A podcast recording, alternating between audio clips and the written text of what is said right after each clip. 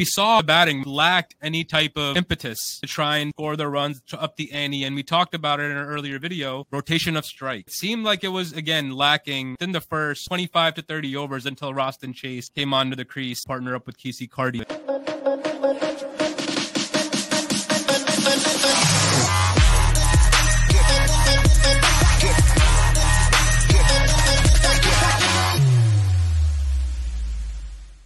Hey there, cricket lovers. Welcome back to another episode here on the Reverse Scoop channel. And my, oh my, West Indies have lost that first ODI against Australia. Australia winning, actually, that game quite comfortably. West Indies down and out. Going to have my buddy Mark joining me to do this. Post-match, we're going to bring you guys all the insights from that game. Mark, thank you for joining me, brother. Are you ready to do this post-match where Australia just obviously showed their prowess, ended up winning that first game, found some newfound stars as well along the way? Thank you, Nabil, for having me back on the show again. The Reverse Scoop was a good performance by Australia yesterday. Clinical performance, Australia. West Indies just have to come up and show a better showing next time. Batting was not up to par. The bowling was lackluster, but hats off to the brand new look Australia team. They played professionals as professionals and produced a match winning performance for the Aussies to take one up in the series. First thing I think we got to talk about is Keacy Carty. He was a lone soldier with Roston Chase, obviously from the Windies, putting some type of respectability, ended up kind of falling away towards the end of that inning. We saw batting lacked any type of impetus to try and score their runs to up the ante. And we talked about it in an earlier video, rotation of strike. It seemed like it was, again, lacking within the first 25 to 30 overs until Roston Chase came onto the crease, partner up with Keacy Carty's when things picked up a little bit. We talked about this, and obviously it happened again with the Windy. What was the cause of that, man? The Aussies,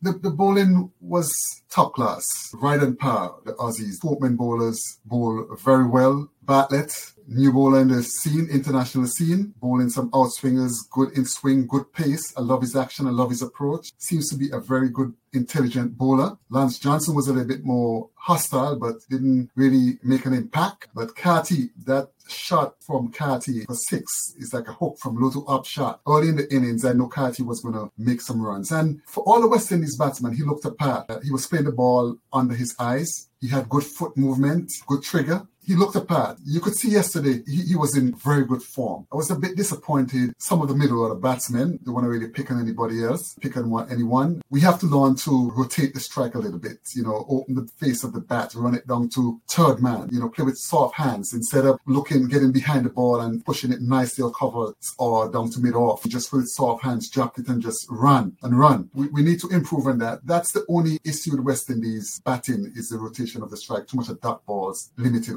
matches. But apart from that, you got to give Jack his jacket. Chase came and played beautifully and put up a good resistance with Carty. Only two batsmen to really show any kind of grit and determination and show some self-worth. Different than that, the batting just fell away. You know, you got to give Jack his jacket. Good field placement, good bowling changes by the skipper Steve Smith. And Australia went and just basically just lose two wickets and knock it off and take a 1-up lead in the series. You know, from what I noticed, right, there seemed to be a lot of experimentations. And again, guys, you guys let us know what you guys think in the comments. We saw experimentations. Alick Athanaze, obviously, he does open for his domestic side. You know, Justin Greaves was a bit of a head scratcher. I'm sure he also, you know, probably opens in domestic at certain points. But these guys are not specialists. You had a guy in Shea Hope who's averaging 50-odd. Kid coming in, opening the innings. They won that England series. What required that change for them to drop him down to number 4? He's already a solid piece there at the top order. Why change it up? He's a captain, so he has a say in the decisions as well. I always feel the best batsmen, especially in this limited overs format, should really start at the top. Back in the day, you had a Lara, Shivnarine Chanderpaul. Those are two very good batsmen. Shea Hope is in good form, has,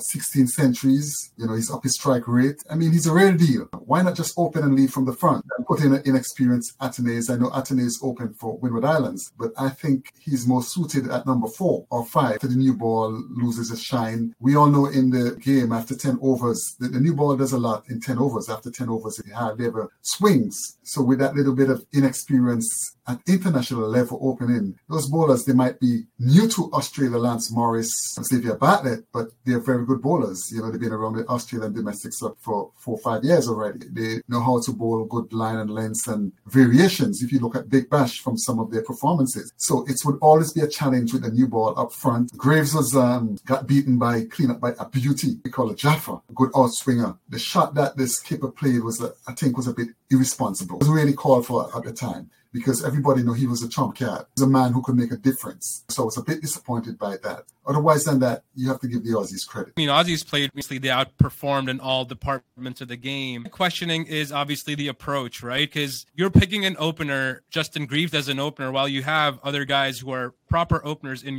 on your bench, right? So why didn't those guys get a chance ahead of someone like a Justin Greaves? You know, Justin Greaves was batting at number 6 in Test cricket, right? Number 6, number 7 in those Test matches, and now you get him to open in ODI cricket. So kind of a head scratcher decision, because they have specialist openers. You know, a guy like Teddy Bishop could have been tested. You know, in this scenario, if they were looking to test player, they already know what they have with Justin Greaves, and they were playing a Romario Shepherd in the middle late order. I don't think you can play both of those guys together, as we talked about in our first video. One of them should play and bring a proper bat to open with Shea Hope, and too much chopping and changes is not really going to help anybody, in my opinion. Yes, in a sense, yeah. But to be fair, Greaves made runs at the top of the order for Leeward Islands, and number 3 are open as well for Leeward Islands in the 2023. So did Athanaze for Windward Islands. So that's their really thinking. But I would have gone with Keaton Otley, because he opens in instead for Trinidad and Tobago at the top of the order.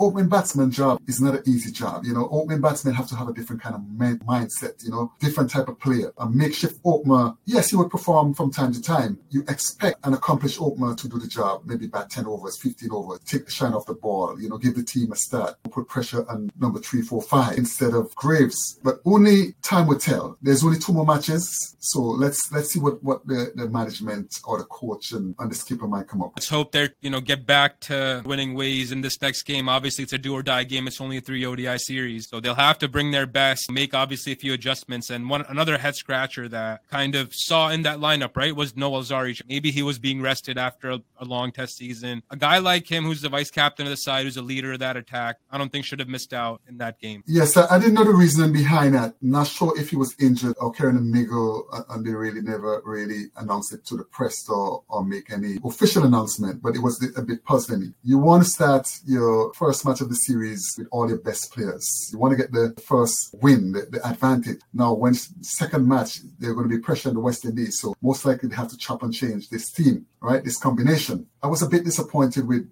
Thomas. I'm really happy he got a chance. Alzarri Joseph would have been a better choice, O'Shane, in the first, if you went with Moti and Walsh as a spinner and Roston Chase. Matthew Ford is just medium pace. He's not express. So it's a bit puzzling to me how they came up with that decision. I know Ford had a beautiful debut against England, but an Australia pitches, you need that little extra zip. The pitches are much more harder, you get more bounce and carry. So I would have thought that Alzarri Joseph, the vice captain, and to be the vice captain and not being the plain 11, it's a bit puzzling. Let's hope maybe it's a niggle he was nursing. We don't want to expose him. Yeah, that's what we're hoping, is just a rest, after Test series. But no words came out, and you guys let us know in the comments if you guys have heard anything on Alzarri Joseph, any news. I want to give a shout out right now in this video. Went up to one of my friends, Donna, actually, who got me, a memorabilia from Sir Viv Richards. I want you guys to take a guess in the comments. Let us know what you guys think, what kind of memorabilia it is. We'll show it off right at the end of the video. Stick to the end with us, and, we'll obviously show it off. Keep your guesses going in the comments. Let us know what kind of memorabilia it is, but it is from Sir Viv Richards, signed to me. So I'm very excited to show that off. I just want you guys to have this kind of a quick game again in this video. Mark, West Indies obviously losing, but one guy, Hayden Walsh Jr., I think he was sent in probably number 6 or number 7. Which was, I think, a talking point, right? Because I think he went to number 7. So they promoted him. Usually bats, 8, 9, 10 within that West Indian lineup, an all-rounder, considered an all-rounder. He went out there, ate up a lot of deliveries, got Keacy Carty right now. So it kind of changed the reflection of that inning, the way it was setting up. West Indies could have ended up with 280, 290, and, they ended up with 231. And the way I see it, I think that was an error. Do you see it that way as well, that Hayden Walsh shouldn't have gone in that spot? I think maybe Romario Shepherd should have gone in still ahead of him. Yes, I think they missed the trick there with that promotion. Romario Shepherd should have came in. 30 minutes, 40 minutes with Romario Shepherd with some lusty hitting at the crease could have propelled us to 300. I'm not being over generous, but you could have propelled us to 300. Walsh came in, and Walsh is just finding his way back into international cricket, so I would have loved to see him just stay a little bit lower down the order, number 10, even number 9, get a few runs. He made 20. In the 20, he really made the team, give the team a setback. Keacy Carty was batting beautifully.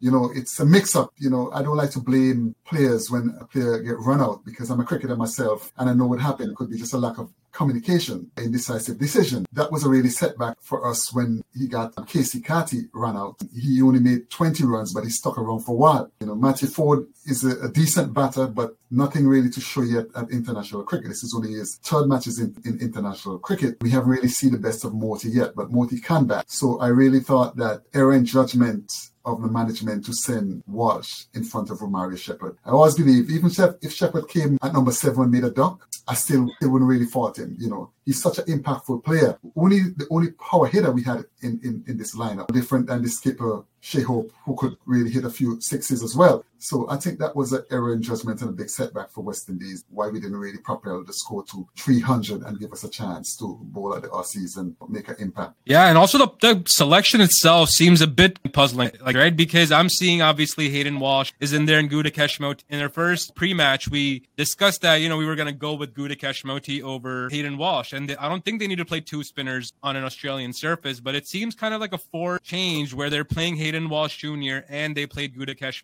Moti together, which I don't think they needed to do. They could have probably put in a proper batter, maybe another power hitter instead of a Hayden Walsh, right? Because they have a Roston Chase, they have a Justin Greaves, they have a Kevin Hodge, where they can get overs out of. And then they have Matthew Ford, Romario Shepherd, O'Shane Thomas. Like, how many options do you need in your lineup? Seems like it was just a forced change, and you could have a proper batter instead of him in that slot, and it strengthens that West Indian team. Well, both Walsh and Moti both turned the ball away from right-handed batsmen. Roston Chase is off spin as well. Hodge, if Hodge got a ball, he's a left-arm spinner, again, would turn the ball away. The leg spinner to play Walsh and Moti together was a bit puzzling to me. It could be a forced change why Walsh probably played Alzarri Joseph. So, you know, I don't want to speculate too much because I don't really know the reasoning behind it. But hopefully the second ODI, we get it right. Good team and win back another match against Australia. My only disappointment, O'Shane Thomas, he has to be a little bit more consistent as a frontline bowler. Can't be bowling one here, one down the leg side, one on the off side, just like running up and bowl without any thought process. You know, your frontline bowler should be your bowler who could just set the pace from the start. Pace is one thing. It's good to have pace and good pace, but you have to have variations. The game is all about variation, trying to outthink the batsman. Hopefully, we could get it right in the second match. You got to use the variation, as you said, right? I mean, it's a tool and it's an asset, but you can't become predictable and keep on coming and just trying to ball no-brainer quick deliveries, right? Because it's not going to make any impact to the batter once he's used to it. So keeping them on toes with variations and, you know, trying to bowl 6 different deliveries so they don't know what's coming to them. Matthew Ford, you know, 9.5 and over and 4 overs, giving 37 runs. O'Shane Thomas, 8 and over and 5 overs. So you definitely saw that the top opening bowlers lacked that consistency and they missed Alzarri Joseph, right? And another reason, in her opinion, to get, you know, Shamar Joseph in this lineup too as quickly as possible, right? Because Shamar Joseph and Alzarri Joseph is probably going to be future, I think, of this West Indian team, and they're going to be like Courtney Walsh and Curtly Ambrose type of a combo, right? That we can see. These two guys need to be always playing together, in my opinion. And as soon as he gets fit, he should be playing across formats for the win. Yes, I was impressed with Shepherd bowling yesterday. 4 overs of 14 runs. Normally, he's a bit expensive, but yesterday he bowled a very good containing line and length and didn't really go for much. 4 overs of 14 runs. But the big disappointment was Hayden Walsh. 7.3 overs for 41 runs. Chase is always thereabouts. Moti went for 5.80, but he did bowl some good spells in between. But hopefully, we can get it right, get the ball in together. We want to play specialists instead of all these bits and pieces all around there who really master none of the trade. That's where Australia have the advantage over us. They have better all-around players. They have specialists. We're looking at the all-round to play these all-rounders to get a little bit of batting and bowling off of them, but they're neither good at batting or bowling. So I wouldn't say neither good, but specialists at even. Let's hope we get it right in the second match of this ODI series. Now, let's talk a little bit about Australia, Mark. You know, obviously West Indies needs to get their brains together and figure out what lineup they can stitch together on a short turnaround to win this match, the second ODI. But Australia, we saw Xavier Bartlett, new kid on debut, take a 4 for 17 for 4 in his 9 overs, you know, well supported by Sean Abbott, Cameron Green, Adam Zampa. So this bowling attack, even though, you know, fairly new look attack with 2-3 new bowlers, did super well, keep tab on the Windies batting. So some words for Xavier Bartlett. Had a pretty awesome debut. Yeah, very impressive. Nice approach, nice outswing. You see, he's a thinking bowler. He bowls wobbly seam, cross seam. I was watching him. He displayed his full repertoire yesterday. A beautiful in-swinger as well. He's a real deal. Basically, in the back burner, Australia, we're accustomed to see Stark, Hazelwood, Cummins, and Boland. Now you have this guy, you know, probably raring to go. Hopefully, we could see him making strides in Australia cricket. Lance Morris, I always like a slinger. I always like a bowler with good pace. You know, you need, in every attack, you need an enforcer. You need somebody, good pace, you know, you know, you can't put it in the store. Pace, you're going to have the opposition on the back foot. From his first over yesterday, he bowls a few balls, and it beat both batsmen, wrapped into their pad before they even complete the shot. So right there, he bowled good pace. Sean Abbott, I know, is an excellent bowler, a smooth operator, has a good effort ball, always bowling good errors. Cameron Green, I was happy to see Green get a few wickets, made some runs, because Green is one of my favorite Australian players. For the last couple of years, I've been saying, I'm happy to see Green in the fray. He's coming into his own from the second test, now 77 in the first ODI and a couple wickets. So his confidence would be up. Zampa didn't really bowl too badly. He only got a wicket. All in all, you could see the Australian bowling attack was very good yesterday. And even their batting, you know, they chased that 231 down without blinking. Had obviously Josh Inglis, 465, Cameron Green, 77, a beautiful knock, and, you know, Steve Smith, 79, not out. As we spoke about that, he'll be hungry to, you know, come on, especially as a leader, score runs, you know, and obviously we had given a, you know, player to watch out for. And I think it was one of my players, you know, Steve Smith, that I said that he would do well in this game, just because whenever he's hungry for those leadership spots, he comes on and he performs, man, under pressure. And you said that as well, that he's a guy who under pressure does super well. So Steve Smith, do we see him becoming the future ODI leader of this team, or obviously they stick with Pat Cummins? They would stick with Pat Cummins because he's been successful over a period of time. He's a World Cup winner, World Cup captain, World Cup trophy winner, championship winner as a captain. So Australia changing Cummins, but from time to time Cummins will need some rest because of his vigorous workload, being the captain of the test team, playing IPL, playing for Australia in the ODI format as well. So, you know, Steve Smith would always be there to assist him, take over the leadership when Cummins gets a rest. Absolutely. I think they're just going to have him as a backup whenever Pat Cummins needs rest. As you said, he comes in and he's not a bad backup to have, man. A guy like Steve Smith to step up and lead the team when Cummins can't do it. It's pretty special for the Aussies. You guys let us know in the comment what you guys think of the second ODI coming up. What potential changes should the West Indian cricket need for the second match? And, you know, earlier in the video, we said we were going to show you guys a memorabilia from Sir Viv Richards that I recently received from a friend of mine, signed to me. So I'm going to pop that up right now in front of you guys. I don't know if you guys can see it on the camera. It's the new $2 Sir Viv bill signed to me. My friend, Ms. Donna, thank you for this wonderful gift. She was traveling to Caribbean. She's one of Sir Viv's relatives, so she was able to get me this.